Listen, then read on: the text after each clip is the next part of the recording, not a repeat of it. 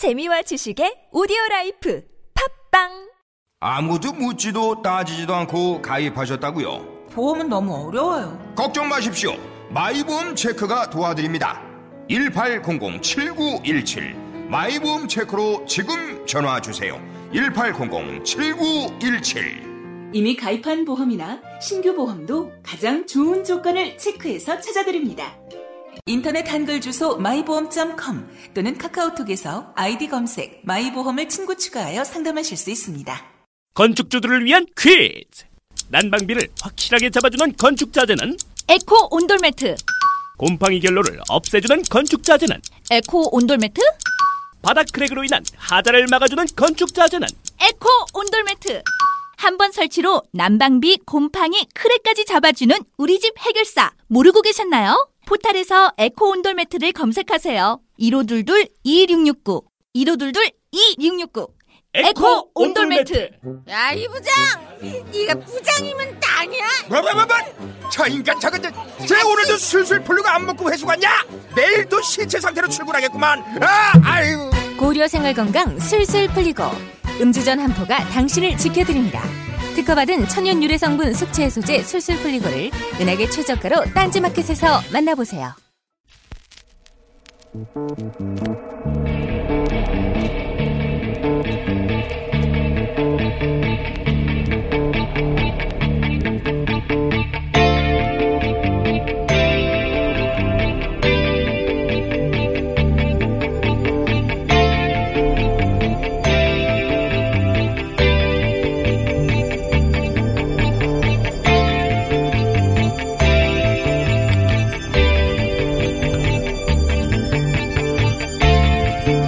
안녕하세요. 김호준입니다. 우리 기자단이 어제 풍계 취재를 위해 방북을 했습니다.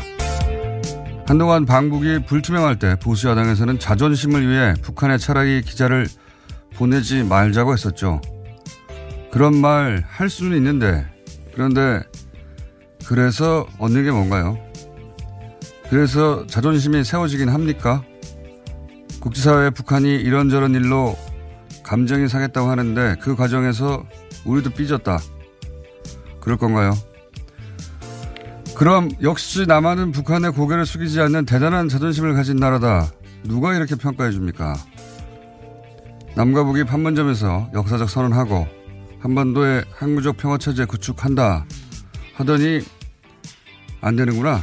이렇게 생각을 하면 했지. 국제사회 누가 그런 자존심을 인정해 줍니까? 그냥 감정적 반응을 했다고 여기지.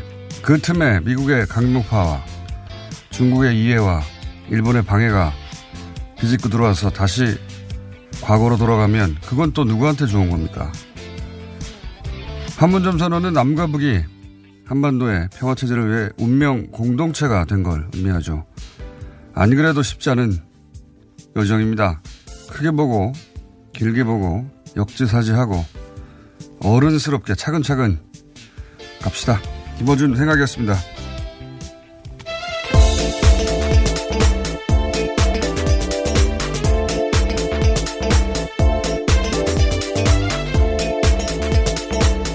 시사인의 김은지입니다. 네. 방송 끝나자마자 결정이 됐어요. 네, 그렇죠. 좋은 소식이었는데요. 실시간으로 전해드리진 못했습니다. 끝나고 뭐 한, 한 시간 남짓. 예. 예. 굉장히, 굉장히 다행이다, 저는. 예. 그, 이게 이제 비핵화 과정의 첫 번째 실질적인 조치인데, 남쪽만 못 갔다. 예, 그러면 계속 얘기했지만, 남쪽의 중재 역량이 매우 제한적이다. 네, 또 국내 여론으로서도 네. 굉장히 좀 위기가 올 수도 있는 부분이었고요. 그렇죠. 어, 그 우호적이었던 여론이 반전될 수 있거든요. 예. 그리고 이게 그 중재 역량이 제한적이라는 이야기는 남쪽만의 문제가 아닌 겁니다. 이게 왜냐하면 북한만 할 수 있는 것도 있지만 푸게리처럼 어, 우리만 할 수 있는 것도 있어요. 지금 어제도 얘기했지만 뭐 미국의 민주당 당연히 트럼프 행보에 마음에 안 듭니다. 공화당 내 주류 주류들도 안 좋아해요. 미국의 주류 언론도 마찬가지고 소위 관료들도 마찬가지고 전문가 집단들도 그러니까 오랜 시간 북한을 상대하면서 자기들은 북한에 속았다고 생각하는 북한은 거꾸로 미국에 속았다고 생각하지만, 어, 그런 사람들을 상대로 해서 아니다. 중간에, 어, 이 문제는 해결 가능하고 북한의 진짜 뜻이 이렇다. 이 설득하고 풀어줘야 될 주체가 우리고 어제 문재인 대통령도 사실은 미국 언론을 상대로 해서 네, 그런 역할을 했습니다. 네, 회의적인 시각이 많은 걸로 알고 있는데 어 그러니까 이건 우리를 위해서도 북한을 위해서도 꼭 필요한 거거든요. 예. 그런 의미에서 어쨌든 마지막에 풍계를 취하게 된 건 저는 우리도 북한도 어, 양 양쪽 모두를 위해서 대단히 박수칠 일이다. 예. 완전 땡큐였습니다, 저는. 예. 네, 판문점 채널 열리자마자 거의 된 것으로 보이는데요. 어제 그래서 남측 취재진이 합류했습니다. 어제 오후에 정부 수송기 편으로 원산에 도착해서요. 미국, 중국, 러시아, 영국 취재진과 함께 현재 풍계리로 이동하고 있습니다. 어, 멀더군요. 예. 네, 그렇죠. 물리적 거리는 가까운데, 예, 지형도 그렇고, 기차 타고, 차 타고 다시 걸어서 두 시간 간다고. 예. 네, 거기다가 또 기차의 시속이 굉장히 느리기 때문에요. 네. 시속 35km 안팎이기 때문에 12시간 가량 기차를 타고 달려가야 된다라고 합니다. 시속이야. 뭐 기차 안에 가만히 타고 있으니까. 근데 이제 12시간 가서 거기서 내려서 끝인 줄 알았더니 차 타고 또 간다고 그러고. 네, 차량 및 도보 이동을 해서요. 21km를 더 가야 된다라고 합니다. 그리고 나서 끝인 줄 알았더니 거기서 다시 2시간 걸어가야 된다고. 약간 고소하기도 하고요. 뭔가. 자, 게다가 저는 사실 이 원산 비행장에 우리 어, 수송기가 갔다. 정부 수송기가. 네, 그렇죠. 예, 공군 이거 의미가 5호기입니다. 굉장히 의미가 큽니다. 예. 어, 그러니까 그 한국 전쟁 이후로 어, 우리 수송기가 북한 상공에 들어간 적이 없어요. 네, 굉장히 네. 이례적인 상황인 건데요. 예, 말씀처럼 처음 이례적- 있습니다. 네, 예. 이례적인 게 아니고 최초고. 그리고 원산 비행장은 지금 일반 공항으로 쓸 수 있게 개조했다고 하지만 여기서 군사훈련하는 그러니까 특급 시설이거든요. 거기를 어, 우리 수송기가 공군이 조종하는 소송이군요. 그게 들어갔다는 자체가 남북 관계 본질적 변화를 뜻하는 겁니다. 굉장히 이 수송기가 여기 들어갔다 자체도 크게 다뤄야 될 뉴스다. 저는 예. 어, 그런 생각이 들고 그러니까 북한한테 자꾸 양보만 하면 어쩌냐라고 보수정당이나 뭐 이런 데서 얘기하는데 우리가 양보한 거 없어요 지금. 북한이 체제 전체를 건 리스크를 안고 이제 비핵화 과정에 들어간 거지. 예민할 수밖에 없는 거고 그거 이해해 줘야 됩니다. 근데 이렇게 원산으로 직접 와라. 안 그러면 시간이 안, 되- 안, 안 되잖아요. 네, 그렇죠. 이미 한국으로 들어온 상황이기 때문에요. 예, 디귿자로 해서 원산을 들어가야 될 상황이었습니다. 그래서 거기를 허, 허가해 준 거거든요. 이 자체도 굉장히 의미 부여를 할 만한. 그러니까 그런 비행기를 타고 그런 비행장으로 갔다 자체가 굉장히 상징적인 겁니다. 자, 다음 뉴스는요. 네, 관련된 뉴스 좀 더 전해드리면요. 북측 관계자는 남측 취재진에게 오늘 일기 상황 좋으면 핵실험장 폐기를 할 수도 있다라고 밝혔는데요. 풍계리 핵실험장은 그동안 6차례 핵실험이 이루어진 곳입니다. 이곳이 폐기되면 북한은 사실상 미래 핵을 포기하게 되는 겁니다. 알겠습니다. 어, 그리고 이제 어제 한미 정상회담 자체는 어, 뭐 좋은 분위기에서 끝났고 그 이후 뉴스들이 많이 나오는데 그 처음으로 어, 싱가포르에 문재인 대통령이 올 수도 있다는 말이 처음으로 나왔어요. 예. 예, 트럼프 대통령이 그렇게 이야기했다고요. 윤영찬 청와대 국민소통수석이 밝혔습니다. 어제 열린 한미 정상회담에서 싱가포르에서 북미 정상회담을 연 뒤 남북미 정상이 모여서 종전 선언을 하는 방법도 논의됐다라는 건데요. 북미 정상회담 이후에 남북미 3국이 함께 선언하는 방안 의견 교환했다라고 합니다. 이거 제가 예상했던 거 아닙니까? 이거. 싱가포르로 갔을 때 싱가포르가 뭐 어, 보안이 좋고 어쩌고저쩌고 이런 이유들 얘기했는데 그것만으로 싱가포르 하겠느냐. 그 싱가포르가 제3국이니 그것이 가진 강점이 눈에 들어왔을 수 있다. 가능할 수도 있다. 맞으면 또 제가 잘난 척 할 텐데. 근데 이게 이제 이게 싱가포르 그 북미 회담이 어느 정도 성공적인 조건하에 열리느냐에 따라 어, 북과 미가 양쪽 모두 만족스러워 한다면, 그 다음은, 어, 이런 일이 벌어질 수도 있겠죠. 네, 몇 발씩 더 나아가게 된 조치일 텐데요. 예, 공장장 예언이 부디 맞길 기대하겠습니다. 저도, 저도 맞았으면 좋겠습니다. 제가 맞아, 어, 맞는 게 좋아서가 아니라, 이런 거 빨리빨리 나와야 되거든요. 예. 어, 그리고 이제, 근데 이런 보도도 있는 반면에, 어제도 얘기했지만, 사실 보수 매체에서는 이 그리고 일본 어, 뭐 미국에서도 주류 미디어가 트럼프에 부정적이니까 안 열릴 수도 있다는 멘트 네, 그걸 그렇죠. 특히 강조하는 보도가 많았어요. 예. 네, 계속해서 트럼프, 트럼프 대통령은요, 그러한 이야기들도 하고 있거든요. 그렇기 네. 때문에 어떤 곳에 방점을 찍고 보도하냐 문제일 텐데요. 그러니까요. 예. 예. 참모들은 계속 한다는데 방점을 찍는데 예. 폼페이오도 마찬가지고. 근데 이 요즘 보수 매체를 통해서 이, 이 남북미 관련 가짜뉴스가 너무 많아요. 어제 잠깐 얘기했는데 오늘 그, 그 부분을 말 나온 김에 얘기해 보자면 그 내용이 완전히 가짜여서 가짜뉴스가 아니라 어제도 얘기했듯이 어, 그 발언한 사람이 트럼프 대북 정책에 영향을 전혀 줄 수 없는 사람. 그런 사람 말해봐야 무슨 소리입니까? 예. 그리고 오로지 대북 강경론만 원래부터 말해왔던 사람. 음? 상황 변화 아무 상관없이.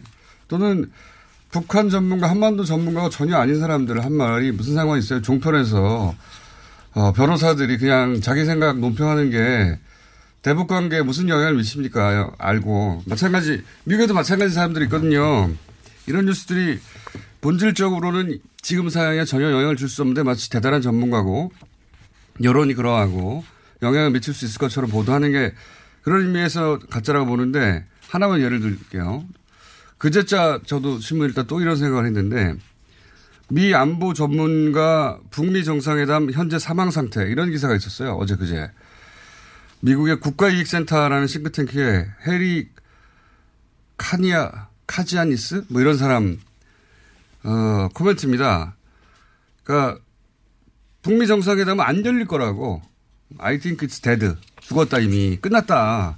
네, 본인 생각이라는 건데요. 이거를 그 이제 언론에서 어, 제법 중요한 뉴스처럼 골라서 보도를 했어요. 번역해서 이 사람이 그도, 그동안 한, 이 사람이 그동안 어, 북한 전문가로서 이런 발언을 할 수 있는 자격이 있는지 찾아보기를 했는지 모르겠어요. 이 사람은 중국 전문가예요. 2년 전부터 북한이 갑자기 뜨니까 북핵 문제 때문에 그때부터 어, 이런 그 북한 관련 발언을 찾아보면 2년 전부터 있어요. 딱. 근데 이 북한에 대해서 얘기하면서 자기가 북한 관련해서 전문가가 아니니까 북한 이런 말을부터 합니다. 북한을 이해하려면 박사가 될 필요가 없다. 박사가 아니거든요. 어, 대부 삼부장만 보면 된다. 그러면서 작년에는 미국이 북한을 공습할 거다. 북한은 2차 한국 전쟁을 막 시작하려고 한다. 올해 2월 달에도 미국과 북한 전쟁 날 거다. 그리고 며칠 전에는 북미 정상회담 끝났다. 이 사람이 한 말 중에 맞는 게 하나도 없어요. 바람을 사실처럼 이야기하고 있는 것으로 보이는데요. 하나도 없는 없고 물론 백악관에서 신경도 안 쓴 사람이고요. 어, 과거 행정부에 참여한 적도 없고요. 예. 북한에 대해서 맞는 전망을 한 적도 없. 한반도 전문가 아니에요, 이 사람. 어, 근데 그 방송이 좋아할 만한 혹은 뭐 언론이 좋아할 만한 자극적인 코멘트를 잘 합니다. 얼굴도 그럴듯하게 생기고 방송용이거든요. 초강경 발언 필요할 때 갖다 쓰는 사람인데 이런 방송용 종편에서 우리 변호사님들 모셔놓고 대북 관계 뇌피셜을 계속 돌리는 거 비슷한 거거든요. 이 사람 멘트를 왜 우리가 받아 건너가지고 번역해서 대단한 전문가가 된 것처럼 써줍니까? 우리 언론이. 한 시간만 뒤져보면 북한 전문가 아니라는 거 금방 아는데 뭘 안다고 이 사람이. 답답해 죽겠어요. 본질적으로 이런 게 가짜 뉴스인 겁니다. 이런 네, 뉴스를 진실, 계속. 뭐 진실이 아니기 때문에 그런 이야기를 하시는 걸 텐데요. 예. 아, 답답합니다. 자, 이런 류의 가짜 뉴스가 많다. 네. 실질적으로 의미도 없는 사람이 의미도 없는 말을 하는 걸 가지고 미국 전문가가 그렇게 말했다고 얼마나 많이 보도하는지요. 다음 뉴스는요. 네, 워싱턴 포스트가 전한 사실관계에 대해서 말씀드리겠습니다. 네. 백악관 고위 당국자들이 북한과 사상 첫 정상회담을 위해서 실무 협의 재개를 준비하고 있다라는 보도인데요. 조지프 해긴 백악관 부비서실장과 미라 리카르델 국가안보회의 부보좌관 등 협상팀이 이번 주말 북한 인사들과 만나기 위해서 싱가포르를 떠난다라는 내용입니다. 한동안 그러니까 열흘 가까이요 싱가포르 협상장에 북한이 나타나지 않았었는데요. 다시 한번 북미 정상회담의 의제와 수속 문제를 논의하기 위해서 백악관 참모들이 싱가포르 간다라는 겁니다. 미국이 간다는 건 북한도 글로 온다는 얘기죠. 예. 한미 정상회담 이후로 예. 다시 정상화되는 분위기입니다. 예, 분위기는. 그리고 그 방식이 어떻게 될 거냐에 대- 대해서 어, 계속해서 이제 리비아식 모델 모든 게 다 끝나야 풀어준다 이런 식의 보도가 많았는데 어제 트럼프부터 이제 그 발언 내용이 좀 바뀌었어요. 네, 그렇죠. 공개적으로 그런 이야기를 했습니다. 단계적 이런 얘기 나고 한 번에 딜은 하되 그 딜의 내용 안은 단계적이다. 이게 처음으로 나왔고 폼페이오도 처음 한 얘기를 했죠. 그 김정은 위원장이 체제 보장 평화 협정 원한다. 예. 네, 미. 하원 외교위원회 청문회에 출석해서요. 이번에 방북해서 했던 이야기들을 처음으로 공개한 겁니다. 공개적으로는요.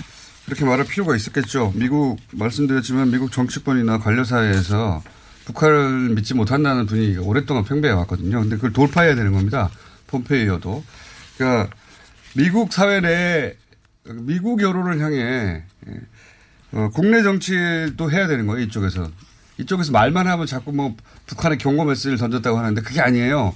이 사람도 그 불리한 여론 하에서 돌파를 해야 하는 겁니다. 그러니까 미국 사람들을 향해 메시지를 던져야 할 필요가 있거든요. 네, 그렇죠. 민주주의 하에서의 대통령제를 하고 있으면 아무래도 여론을 신경 쓸 수밖에 없거든요. 근데 무슨 말만 하면 북한이 경고를 메시지를 던졌다느니 아, 답답해 죽겠어요. 자 하나만 더 끝내야 될것 같습니다. 네, 예. 어제 이명박 전 대통령의 재판이 처음으로 열렸습니다. 이명박 전 대통령은 이 자리에 서서요, 다스는 형님, 그러니까 이상은 씨의 회사다라는 주장을 계속하고 있습니다. 뿐만 아니라 삼성으로부터 뇌물을 받았다라는 공소 사실은 충격이고 모욕이다라고 주장하고 있습니다.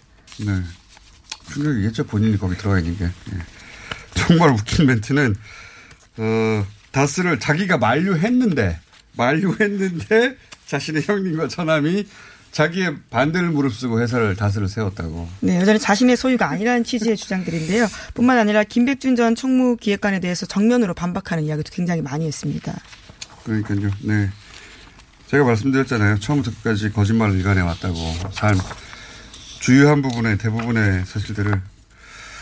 그, 근데 이제 이날, 이날 자체가 저는 의미가 깊습니다. 이날이, 어, 박근혜 전 대통령이 첫 번째로 재판. 예, 딱 지난해 5월 23일이었는데요. 이명박 전 대통령이 첫 재판을 하는 건 50, 5월 23일이고, 그리고, 어, 노무현 대통령 서거가 또 5월 23일이에요. 이게 새 전직 대통령이 운명이 이렇게 엮여 있습니다. 예.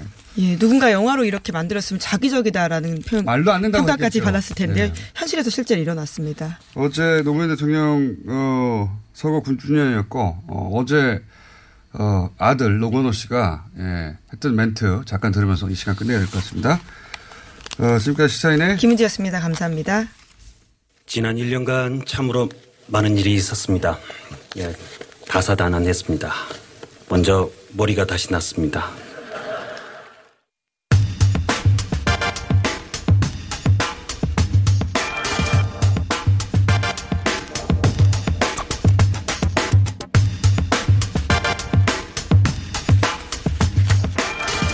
자, 어, 오늘 아침 혹은 어제 밤쯤에는 결론이 날 줄 알고 이분을 모셔야 하나 말아야 하나. 결론이 나면 안 모시고, 어, 결론이 안 나면 모시려고 했는데 안 났어요. 예. 어, 바른미래당에, 어, 요즘 연일 뉴스에 많이 나오는 분입니다. 박종진 전 앵커. 네, 스튜디오 직접 나오셨습니다. 안녕하십니까? 네, 안녕하십니까. 네, 운명이 아직도 결정 안 되셨죠? 네, 좀 빨리 좀 불러주시고, 아, 이렇게 아주 그냥 막 떨리는 날 이렇게 불러주시고. 만나서 반갑습니다. 네, 꼭 언젠가 반갑습니다. 방송을 언제 같이 한번 하고 싶었는데. 저는 그러고 싶진. 않아요. 아, 그렇습니까? 나만 하고 싶었나? 예. 결론이 안 났습니다. 어. 그래요? 새벽까지 오늘 계속 토론을 한 등록일. 아닙니까? 네, 맞습니다. 어, 이상 이해가 가네요. 그 네. 손학규 당연히 이해가 안 가죠. 예. 손학규 위원장은 어 서로 자신을 전략 공천하더라도 출마하지 않겠다 이렇게 분명히 밝혔죠. 공개적으로 밝혔잖아요. 네, 공개적으로 바뀌고 각 기자들한테도 얘기했고 저한테도 직접 전화해서 전화했어요? 열심히 해라. 나 안 나간다. 걱정하지 마라. 종질에 열심히 해라. 그랬는데 알겠습니다. 네. 모양 상하죠. 만약에 이럴 때 받으면 당연히. 네.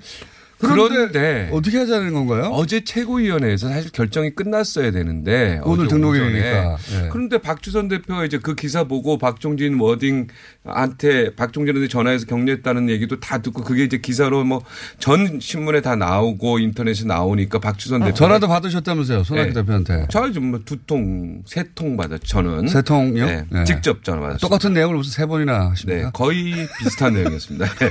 그래도 날짜는 한 3일 간격으로 네. 바뀌었고. 그런데 문제가 됐던 게 뭐냐면 박주선 대표가 그럼 내가 직접 확인해 보겠다. 네. 이래서 손학규 대표랑 통화를 했는데 에이, 박종진이가 선대위원장하고 다 뭐 저기 직원들도 주고 사무실도 다 주면 판을 깔아주면 또 나갈 수도 있다 이렇게 또 이야기를 했나 봐요. 그 최고위 안에서 대표 그러니까 직접 전화를 하고.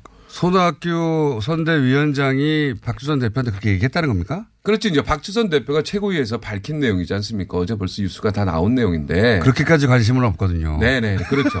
그러니까 이제 박주선 대표가 최고위에서 그래 출마 정말 안 하신대 이러면서 그 자리에서 확인을 한 거예요. 그래서 전화했더니 손학규 네. 대표가 아니 그쪽에서 지금 선대위원장 맡아주고 네. 뭐 사무실도 주고 직원들도 같이 하면 그럼 그러면은 뭐 또 모르겠다 뭐 이렇게 얘기하니까 박주선 대표가 이거 안 되겠다 그러면 오늘 결정 못 하겠다 그러고 손학규 대표가 그러면 손학규 전 대표가 양쪽에 약간 다른 얘기를 하는 겁니까? 그렇게 이제 어저께 기사가 나왔죠. 혹은 박주선- 저는 그걸 믿지 않습니다만. 존경하는 대표가 언론 플레이를 하는 건가요? 아니면 손학규 전 대표가 언론 플레이를 하는 겁니까? 즉시 그 자리에서 전화했기 때문에 네. 뭐 언론 플레이를 박수선 대표가 한다고는 얘기할 수가 없고요. 그 즉시 최고위원 그 자리에서 전화했답니다. 네, 기자를 기사를 보니까. 그 자리에서 전화했는데 네. 손학규 선대위원장이 아니 내가 뭐 박종진 예비 후보가 본인이 다 물러쓰고 자리도 다 주고 사무실도 주고 그러면 뭐 나갈 수도 있다. 선대위원장. 뭐 해준다고 하면 모르겠지만 내가 어떻게 이, 이 상황에서 말하냐 이런 취지 말을 했다고 박주선 대표가, 대표가 그 자리 최고위원 전체 자리에서 또 얘기한 주장을 거죠. 했다는 거예요? 네. 그게 이제 기사가 다 됐죠. 네. 그러면서 꼬이기 어떻게 되는 겁니까, 그럼 이게 그래서 도대체? 다시 꼬이 모든 게 꼬이기 시작하면서 다시 그러면은 원상태로 다시 회의를 하자. 그래서 어제 밤에 또 10시 반에 모였는데 또 결론을 못 냈고 오늘은 결국은 유승민 대표가 직접 그러면 내가 직접 나서서 확인하겠다. 그래서 오늘 저랑도 오늘 미팅을 하고 그다음에 손학규 어, 전 대표도 만나서 둘다다 의정을 만나서 오늘 4시에 결론을 내겠다. 4시에 네. 직접 만나서 그러니까 중간에 누가 끼지 않, 누구 끼지 않고 네 네. 언론을 통한 보도 보지 않고 네, 직접 즉 유승민 대표가 직접 손학규 전 대표 만나고 네. 그리고 지금 박종진 대- 만나고. 예비 후보님 만나가지고 예비 후보도 참 길게 갑니다. 예.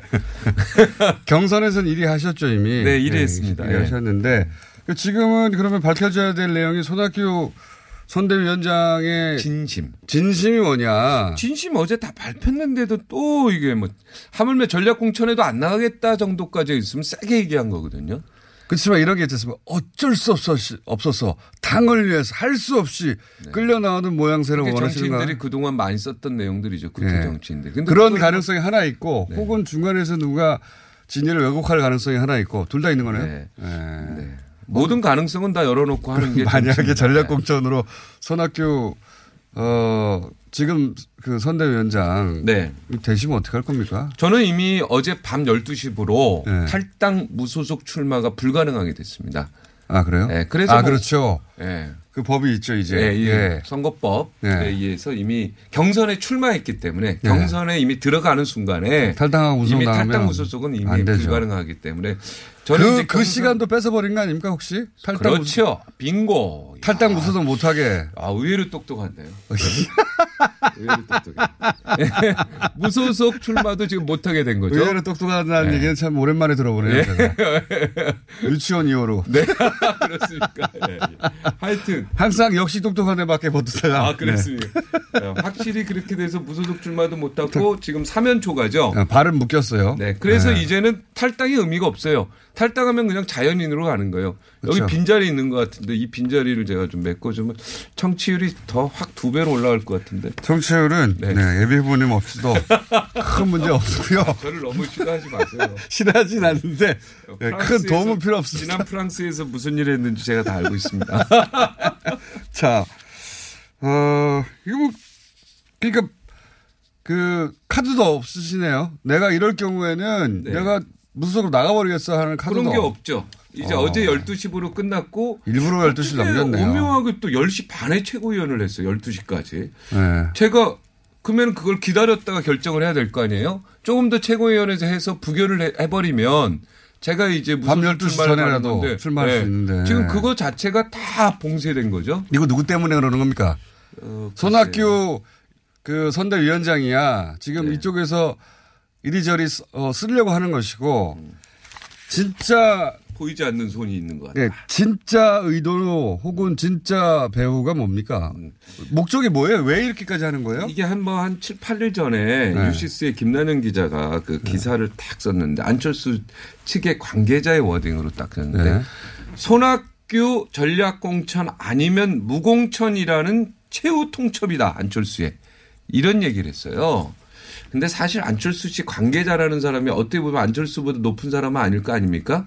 아랫사람이겠죠. 뭐 의중을 들었겠죠. 예. 네. 그런데 그 의중도 아주 명확하게 딱 정리해서 딱 얘기를 했단 말이에요. 안철수 그러면 전 대표가 오로지 손학규 위에 카드는 없다라고 마음을 결정했다 이미 오래전에. 아니 그렇죠. 이 이야기를 이렇게 명확히 정리할 정도면 이 이야기를 한 사람이 저는 보이지 않는 손이라고 보고 차라리 안 내는 게 낫다. 그렇죠. 그러니까 어떻게 그러면 둘 중에 보면 하나 아닙니까? 예비 후보님을 그렇게 싫어한다 첫 번째. 그렇지 빙고. 어 의외로 똑똑하네 또. 왜, 네. 왜 그렇게 싫어하는 겁니까? 음. 무언가가 오해가 있거나 네. 예, 정말 제가 잘못했거나 둘 중에 하나겠죠. 잘못 안 해도 싫어할 제가 있죠. 취재 본 바에 의하면 네. 뭔가 오해가 있는 것 같습니다. 그 오해의 내용이 뭡니까? 예, 그걸 얘기하면 그 사람을 밝히게 되는 거고. 예. 그러면 제가 또 아, 명예훼손에 예를 들어서 휘말릴 수 있기 때문에. 명예훼손. 예, 그건 할 수가 없습니다. 안철수 예를 들어서 감옥 가기 싫습니다. 예비 후보에 대해서 뭐라고 해- 한 발언이 있었는데 그게 전달됐다? 저는 제가 볼 때는 네, 김난영 기자가 쓴 그분을 김난영 기자한테 제가 뭐 여쭤보면 안철수 전 대표에 대해서 뭐라고 하셨는데 그렇게 저요? 예. 아, 안철수 전 대표는 저랑 사감이 전혀 없고요. 그러니까 제 말은 뭐라고 했는데 그게 아니. 잘못 전달됐다는 거 아니에요? 예, 오해? 아니 안철수 대표하고는 그게 아닙니다. 안철수 대표의 뒤에서 예. 보이지 않는 손과의 저와의 관계죠.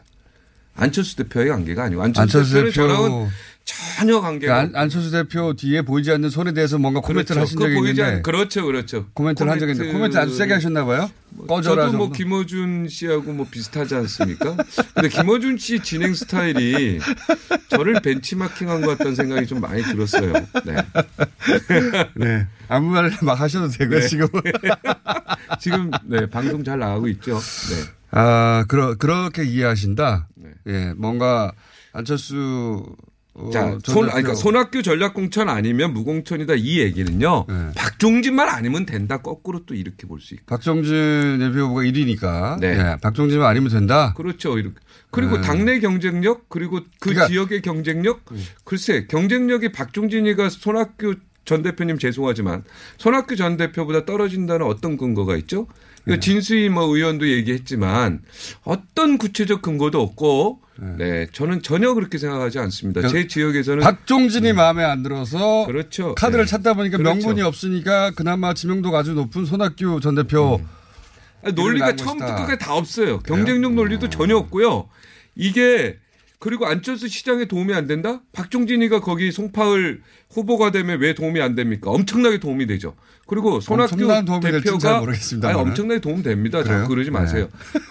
한 명이라도 있으면 더 도움 되는 거예요, 선거는. 선대위원장에. 손학규 대표가 있고요. 네. 제가 송파을에 있으면 양날개를 다 갖는 거 아닙니까? 네. 그리고 저한테 선대위원장이니 뭐, 뭐, 직, 어, 사무실도 내놓으라 그러면 손학규 대표님이 무슨 뻐꾸기입니까? 남의 둥지 다 뺏는 뻐꾸기 아니지 않습니까? 예, 이거는 네. 제가 1년 동안 쌓아놓은 건데요. 예, 자, 다 어. 오늘은 여기까지만 듣고요. 왜냐면 아직 아니, 할 결론이 얘기가 많은데 아, 결론이 안 나가지고 이렇게 사람 불러놓고 이거 예. 10분도 안 하고 이렇게 내보내시면은 10분이나 서운하네요. 안 했다니요. 10분 했어요. 아 이미. 10분 했습니까? 예. 아, 느낌이 그런 건가요? 네. 네. 엄청나게 빠른 속도로 네. 지금 오늘 만약에 4시에 결정이 안 되면 4시 한번 내일 한번 더 불러 주십시오. 그거는 제가 모시겠습니다. 진짜로 예. 결정 만약에 안 전략 공천으로 전략 공천이 아니라 그냥 공천 확정되면 네. 그냥 선거 잘 하시면 되고요. 네. 떨어지면 그 여기는 그러니까 억울한 사람들 부르는 자리군요. 네. 억울하거나 아쉬운 사람들. 억울하거나 아쉽거나 재미라도 있거나. 네, 재미가. 네, 재밌는 방송하도록 제가 준비해 갖고 오겠습니다. 아, 근데 멋있는데요, 실제로 보니까. 네, 저도 그렇게 눈도. 선해 보이시고. 뭐 라디오 오면 굉장히 뭐 선하지 않은 것 같았는데 실제로 보니까 선합니다. 네, 이제 빨리 나가주셔야 되겠어요. 네, 알겠습니다. 감사합니다. 감사합니다. 예. 박종진 예비 후보였습니다. 어렵사리 화장실에 마주하고 보니 왜 그 시간이 그렇게 오랬나? 왜 학문에 그렇게 힘을 주었나? 아, 힘을 주었다 하면 안 되겠구나, 야. 스르륵 나왔다 해야지. 어깨 동무하면서. 정말 만감이 교차하는 속에서 빅동의 추억, 미궁 장사랑에서 만나보시라요. 안녕하세요. 저희는 네이버 카페 두 바보의 재무설계 이야기를 운영하고 있는 방가 이가입니다. 재무설계라고 하면 돈이 많은 분들만 받는 서비스라고 생각하시나요? 그렇지 않습니다. 사람마다 꿈의 크기가 각기 다른 만큼 그에 꼭 맞는 계획을 세우는 것이 재무설계입니다. 꿈에 한 발짝 더 다가가실 수 있도록 당신만의 재무 맞춤 옷을 디자인해드리겠습니다. 우직하고 정직하게 일하는 친구 두바보를 네이버에서 검색해주세요. 이거 차량용 핸드폰 거치대야? 응, 조인트라고 투임에서 새로 나왔는데 얼마나 편한지 몰라. 동생은 인터넷 강의 볼 때 태블릿 거치대로 쓰고 우리 엄마는 요리할 때 레시피 보는 용도로 쓰기도 해. 조인트라고? 응, 우리 아빠는 골프 스윙 연습할 때도 셀카 거치대로 쓰시던걸? 그러면 나도 헬스 할 때 셀카 거치대로 쓸 수 있겠네. one, two, three 할 때 two, 힘 세다 할 때 힘, 투, 힘. 네이버에 투 힘을 검색해보세요. 선이 꼬인 적 있어요? No, 무선인데요? 배터리가 빨리 닳지 않나요? No, 충분합니다. 통화 음질은 어떤가요? B, 크게 잘 들려요. No, B. 전화 통화할 때 팟캐스트 들을 때 어떻게 하세요? 블루투스 이어폰 노빅을 사용하세요. 두 손은 자유롭게 무선의 자유로움 No B. 이제 핸드폰 찾지 말고 귀를 만지세요. 운동할 때, 운전 중에 팟캐스트에 이어폰인 노빅 네이버에서 노빅을 검색하세요.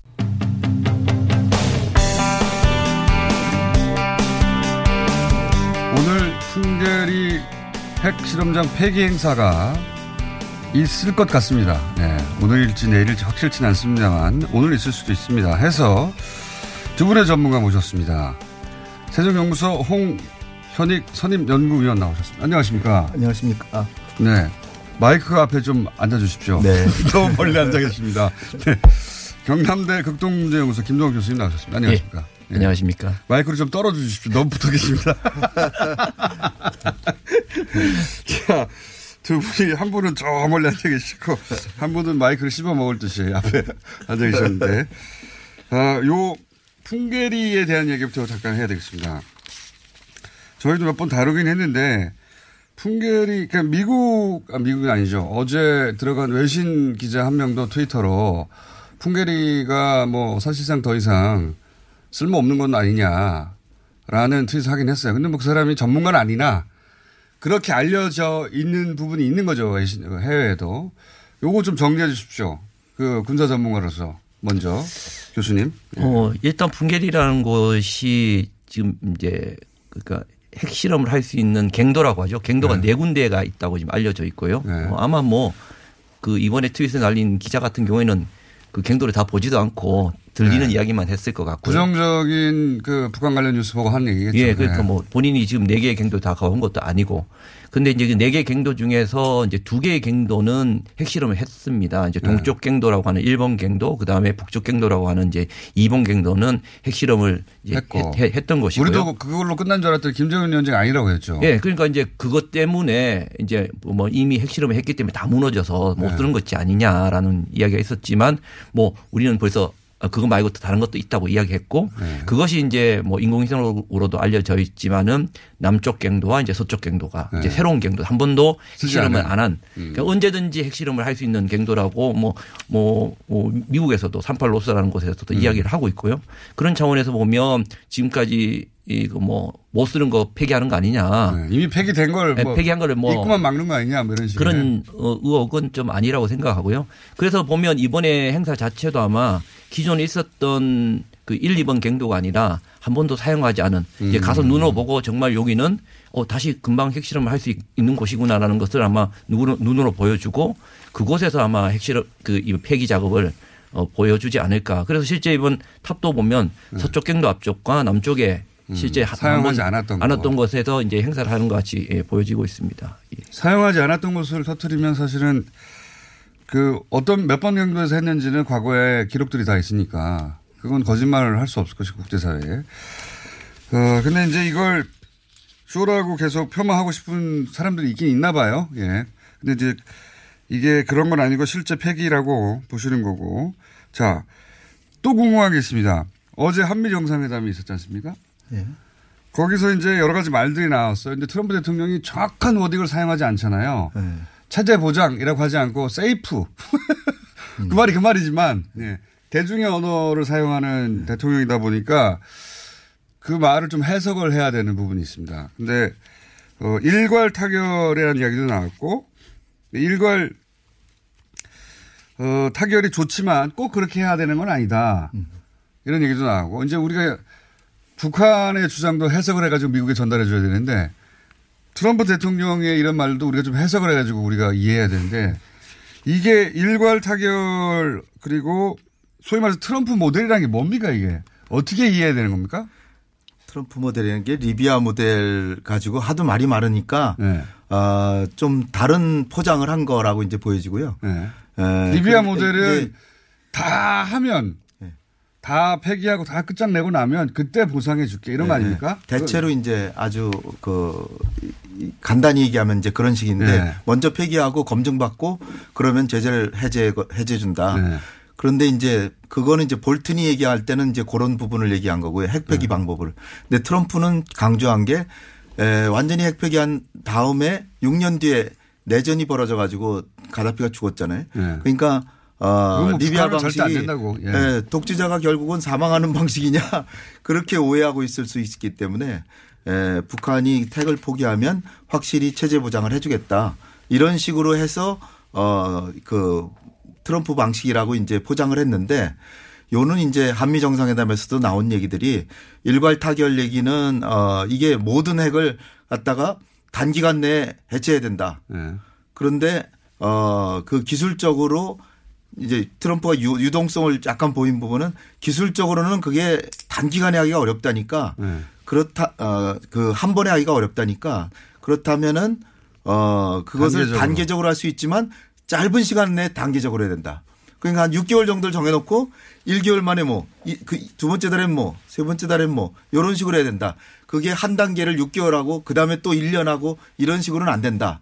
이런 얘기를 한 겁니다. 그러니까 결국은 어 여러 단계로 설마 6개월 하더라도 안에 다 비핵화를 하라고 요구했을까요? 그렇죠. 예를 들면 그런 거. 아, 그건 뭐 당연히 자기 저 중간 선거에서 이겨야 되니까 네. 중간 선거 하기 전에 내가 이렇게 외교를 잘한다라는 걸 최소한 보여주는 1차로 보여줄 걸 만들어 줘야 된다. 6개월 이내에. 뭐. 결국 타협될 거는 북한이 에, 핵을 어, 폐기한다고는 진정성을 보여주기 위해서 핵 물질이나 ICBM이나 아니면 어그 탄도나 그냥. 네. 그 ICBM, ICBM 미사일이나 물질이나 네. 아니면 핵 무기, 이런 거를 바로 일부라도 좀 이전해 달라. 어, 초기에. 네. 그러니까 어떻게 보면 여기서 우리가 조심해야 될 게 북한의 핵이 20개가 있으면 한 5개만 옮겨주고 어, 이 진짜 진정성이 있다. 이렇게 얘기를 할 수 있잖아요.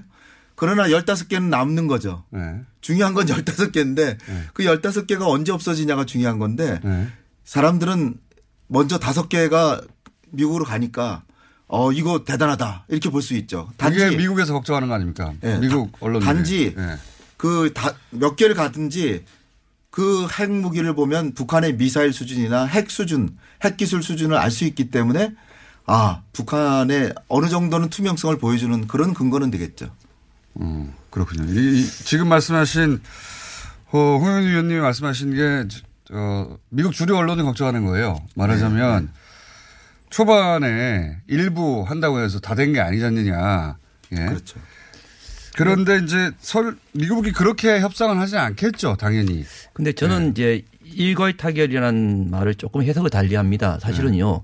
지금 우리가 좀 약간 혼동을 하고 있는 게 합의의 방식과 이행의 방식을 혼동하고 있는 것 같아요. 음. 그러니까 합의를 어떻게 하느냐, 그러니까 비핵화를 어떻게 하기 위해서 합의를 어떻게 하느냐하고가 이 비핵화의 과정을 어떻게 진행하는 이행의 과정을 혼동해서 하고 있는데요. 일괄 타결이라는 것은 합의의 방식이에요. 합의는 한 번에 다 하자. 합의는 그러니까 한 패키지에 다 담아서 네. 그러니까 내가 줄 수 있는 것과 네가 비핵하는 과정을 다 담는 게 그 일괄 타결 방식이고 어느 한 가지도 빠져서는 안 된다는 게 일괄 타결 방식이지 이 일괄 타결 방식이 마치 선핵폐기 후 보상과 동일하게 보시는데요. 그건 아니에요. 타결은 일괄적으로 하되 이 단계는 방식은 다르다. 방식은 단계적 동시적으로 갈 수도 있는 거고 단계적 순차적으로 갈 수 있는 건데 이 지금 혼동이 있는- 전문가 사이도 아. 혼동이 있- 있으신 것 같아요. 그래서 이번 북미 정상회담에서는 아마 포괄적인 어떤 일괄 타결 방식으로 북한이 할 수 있는 비핵화의 그러니까 모든 것과 또 미국이 줄 수 있는 보상 조치 전체를 담는 이런 단계에서 이 포괄적 타- 어, 일- 어, 일괄 타결이라고 생각하고요. 그리고 그 여기서 말하는 일괄이라, 여기서 일괄이라 하면 노- 테이블 위에 있는 걸 다 한 번에 다. 그렇죠. 예. 그렇게 네. 해서 시- 시작하면 end state 마지막이 2020년이든 트럼프의 마지막 단계에서의 끝나는 지점에 북한의 마지막 행 모습이 어떤 것이고 그다음에 우리가 줄 수 있는 것은 무엇이다라는 것을 일괄적으로 다 담는 것이고요. 이것을 진행하는 것을 이 일반적 이야기에서는 이행 모델 또는 우리가 말하는 트럼, 트럼프 모델이라고 이야기할 수 있는데요. 그거를 이제 어떤 단계로 하느냐. 그렇죠. 근데 네. 이제 그 내용을 보면 이것이 단계적이냐 뭐 단계적이냐 순차적이냐 아니면 단계적이냐 동시적이냐 이 차이가 있다고 생각합니다. 순차적이냐하고 동시적이냐하고 차이가 뭡니까? 그러니까 단계는 단계가 A가 있고 A-가 있고요. 그다음에 B가 B-가 있고. 그러니까 A라는 게 행동이라고 하면 보상이 A-라고 하면 아하. 하면 A와 A를 끝나고 난 다음에 A-를 하는 게 순차적인 것이고요. 네. 음. 동시적이라는 건 A와 A-가 같이 가는 거죠, 사실은요. 선호가 있는 게 선, 다- 예. 다- 근데 저 그런 차이가 있는데 북한은 음. 북한은 단계적이면서도 동시로 같이 그러니까 보상 조치, 비핵화 조치 같이 가야 된다는 것이고요. 아. 그러면 예, 다시 예. 한번 정리. 정리해 주시죠. 포괄. 동시적과- 세, 세 개, 세 개인데. 예, 동시적과 순차적. 포괄적 합의. 예. 일괄 타결. 예. 그 다음에 단계적 행동. 예. 근데 포괄 합의라는 거는 비핵화와 보상, 보상. 그러니까 예. 체제 보장 같이, 하- 같이 해야 된다는 게 포괄. 같이 예. 묶는다는 거죠. 그 일괄 타격은 과거의 견제액, 미래액, ICBM, 미사일까지 다 한 번에 일괄 타진, 일망 타진 날 때처럼 이게 한목에 다 어, 북한의 핵이란 핵 대량 살상 무기 다 한다는 거죠. 근데 여기서 생화학 무기는 빠질 가능성이 크죠. 네. 그다음에 이제 실천은 단계적으로 한다는 건데 그게 이제 순차적이냐, 서로. 북한하고 미국하고 주장이 다르지 않다라고 할 수도 있는 게 이제 그런 단계인데 그러나 제가 파악하기로는 트럼프는 행동의 이행까지를 일괄 타결로 보는 거예요. 제가 볼 때는. 행동의 이행까지. 행동의 이행까지를. 그러니까 자기가 11월에 중간 선거니까 11월 이전에 상당히 가시적으로 행동까지 가는 거를 의미하는 거라고 좀 봐요. 왜냐하면 물론 첫 번째 단계에서 전문가는 혹은 아니기 때문에. 그러니까 모든 단계의 끝이 아니라 예. 첫 번, 최소한 합의한 첫 번째 단계의 끝은 뭐 6개월 이내에 이루어져야 된다. 이건 있겠죠. 그렇죠. 네. 그러니까 단계적으로 다 이야기하는 것이 아니라 그것은 이제 다음의 문제고 방금 말씀드렸듯이 시기의 문제는 포괄적인 게 들어가는 거죠. 그러니까 네. 시기의 문제가 2020년까지 어떠한 모습이고 또 한 가지 중요한 것은 마지막이었던 출구로서의 어떤 마지막 2020년의 모습이 아니라 네. 그 지난번에 폼페오 갔을 때 새로운 대안이라고 이야기했거든요. 트럼프가 새로운 대안을 냈다는데 네. 서로 만족했다고 만족했다고 했잖아요. 했고 합의했는데 이것은 2020년의 모습이 아니고 2018년의 모습이라고 생각해요. 그러니까 만족했다는 출구, 거? 음. 예, 출구의 모습만 있는 게 아니라 입구의 모습도 있는 거죠. 그러면 이- 저기서 부- 북한은 항상 원해왔던 게 동시적인 거 아닙니까? 이 그렇죠. 북한이 예를 들어서 뭐 핵탄두 세 개를 내놨다. 그러면 미국도 그게 상향 조치를 동시에 해야 이게 맞는 거지. 북한 이행을 다 하고 나면 그 다음에 미국이 뭘 준다 이런 방식으로는 안 하겠다는 거잖아요. 그런데 그거조차도 북한이 이 룰을 깼죠. 자기 스스로 하고 있는 단계적 동시적을 깬 것이 바로 이번에 핵 폐기장이거든요. 아, 그렇죠. 유엔이나 이런. 것들도 네. 자기가 벌써 다 먼저 선제적인 조치를 하고 있기 때문에 아무것도 보상 조치를 받지 않은 상태에서 벌써 행동을 하고 있는 거거든요. 음, 그러니까 그리고 나, 나 보시면 어떤 전체적으로 보면 유해 그다음에 폐쇄, 봉인, 불능화, 폐기라는 이 단계에서 이 단계가 단계적 기계적으로 나눠지는 게 아니라 네. 어떤 것은 폐기를 벌써 가버린다는 거예요. 음. 그러니까 북한이 상당히 자기 나름대로 단계적으로 이야기하고 동시적으로 이야기하고 있지만 이것을 딱 물다르듯이 나는 여기까지만 하고 그다음에 보상 뭐 이런 게 아니라 상당히 이 과정 자체가 뭐랄까요. 플렉시블하게 돌아갈 가능성이 있고요. 미국도 근데 이제 이때까지는 북한의 조치가 끝나야 그 다음에 미국이 뭐 제재를 풀든 뭘 할 수 있다고 해오, 해오다가 이게 약간 유연해진 거 아닙니까 지금 그죠? 지금 김정은이 저 수수께끼가 어딨냐면 지난번에 그 폼페이오 가 2차 방문 때 예. 김정은이 상당히 만족한 합의를 했다 그랬거든요. 그러니까요. 근데 그날 결정된 게 싱가포르로 결정된 거예요. 김정은은 싱가포르 오기를 원치 않았죠. 네. 판문 최소한 근데 판문점 아니면 평양을 원했는데 장소만 만족했을까요, 근데? 아니 그러니까 만족했다라고 하는 얘기가 왜 나왔을까? 그렇다면 네. 폼페이오가 분명히 반대급부를 제시했다는 거죠. 그러니까 그러니까요. 그것이 이제 무엇이 됐든 경제 지원이든 불가침 조약이든 평화협정이든 아니면 제재 완화든 여러 가지가 있잖아요. 네. 그 중에 뭔가를 약속을 했는데 언론에는 안 흘린 거죠. 근데 이행의 그거는 계속 나온 얘기고 이행의 방식 가지고 다 끝나 그걸 하긴 하겠는데 다 끝난 다음에 하느냐 아니면 중간 중간에 나눠서 하느냐. 그러니까 지금 그거가 합의가 안 됐던 말 아닙니까 그동안? 그거는 어, 앞으로 어, 좀 디테일한 부분은 만들어 가야 될 것이라고 생각하고요.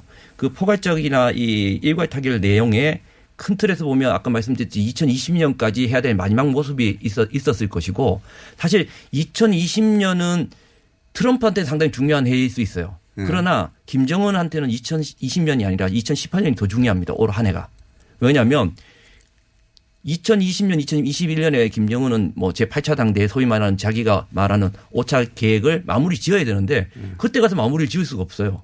그러니까 지금부터 시작을 해야 되겠다는 입장에서 올해 뭔가 변화. 그렇죠. 예. 2020년에 결과가 나오려면 지금 뭘 해야 되죠? 해야 돼요. 그러면 올해 뭔가를 받아야 된다는 측면에서 음. 본인이 저는 그 단순히 2022년에 이 합의문에 일괄 타결 합의- 합의문에 단순히 그 기간을 설정할 때 2020년이라는 이 마지막 그 끝나는 지점뿐만 아니라 시작하는 지점에 북한이 의미 있는 핵에 대한 핵 포기 행동 그러니까 지금도 이것도 하고 있고요.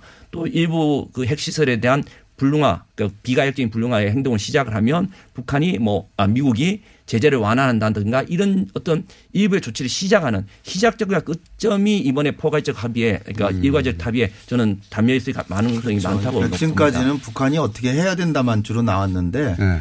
미국이 뭔가 아, 북한이 이런 행동을 하게끔 동기를 유발해 줘야 되잖아요. 그러니까 불가침작을 맺는다든지 아니면 평화협정을 한다든지 제재를 뭐 획기적으로 완화해 준다든지 해야 되는데 미국은 일체 그걸 안 해주고 그냥 폐기만 계속 얘기를 하니까 네. 요번에 이제 네. 북한이 이런 행동을 한게 네. 거기서 이제 나온 거고요. 그렇죠. 지금 이제 문재인 대통령도 가셔가지고 아 이게 북한이 처음에는 뭐 하는 척 하다가 다시 돌아갈 수 있으니까 그럼 왜 돌아가냐? 미국이 체제 보장을 확실하게 안 해주면 돌아갈 수 있다. 미국 약속 어긴 적 많거든요. 거 꾸로 해줘야 네. 된다. 이 얘기를 한 거고요. 그러니까 잘 됐다고 하는 건 뭐가 합의됐을까요? 제가 궁금해 두 분을 모신 건 그겁니다. 도대체 트럼프와 문재인 대통령 얘기해가지고 이거 포괄 그러니까 그 한 번에 다 끝내자 협상은 협상을 여러 번 나눠서 하지 말자 이거잖아요. 트럼프 대통령은 거기까지 이해했어요. 그러면 이때까지 무- 그 얘기가 그 문제가 됐던 건 뭘 보상해 줄 거냐, 언제 보상해 줄 거냐, 해서 특히 언제 보상해 줄 거냐가 문제였잖아요. 그거는 이제 두 분이 두 분이 얘기를 하셨을 텐데 그건 아마 6월 10일까지 가져갈 수도 있고요. 안 나올 아, 것이다. 예, 네. 지금은 왜냐하면 이거 협상 전략인데 예, 두 분의 전망은 없, 그 예상은 없습니까? 예상이 없으면 부- 안 불렀어야 되는 건데. 아, 제, 아, 제가 볼 때는 결국은 우리가 아주 만족한 합의는 있기는 어렵다. 6월 10일. 아, 그래요, 전망이시고. 네. 뭐 10초밖에 안 남았습니다. 저는 나름대로 만족할 합의가 있다고 보는, 보는 게 아, 그렇군요. 예, 저는 6월 12일 앞서 말씀 예, 앞서 말씀드렸듯이 그러니까. 시작점과 시작점과 끝점이 있다고 보거든요. 김동희 두 분이었습니다. 다시 모셔야 되겠다 두 분.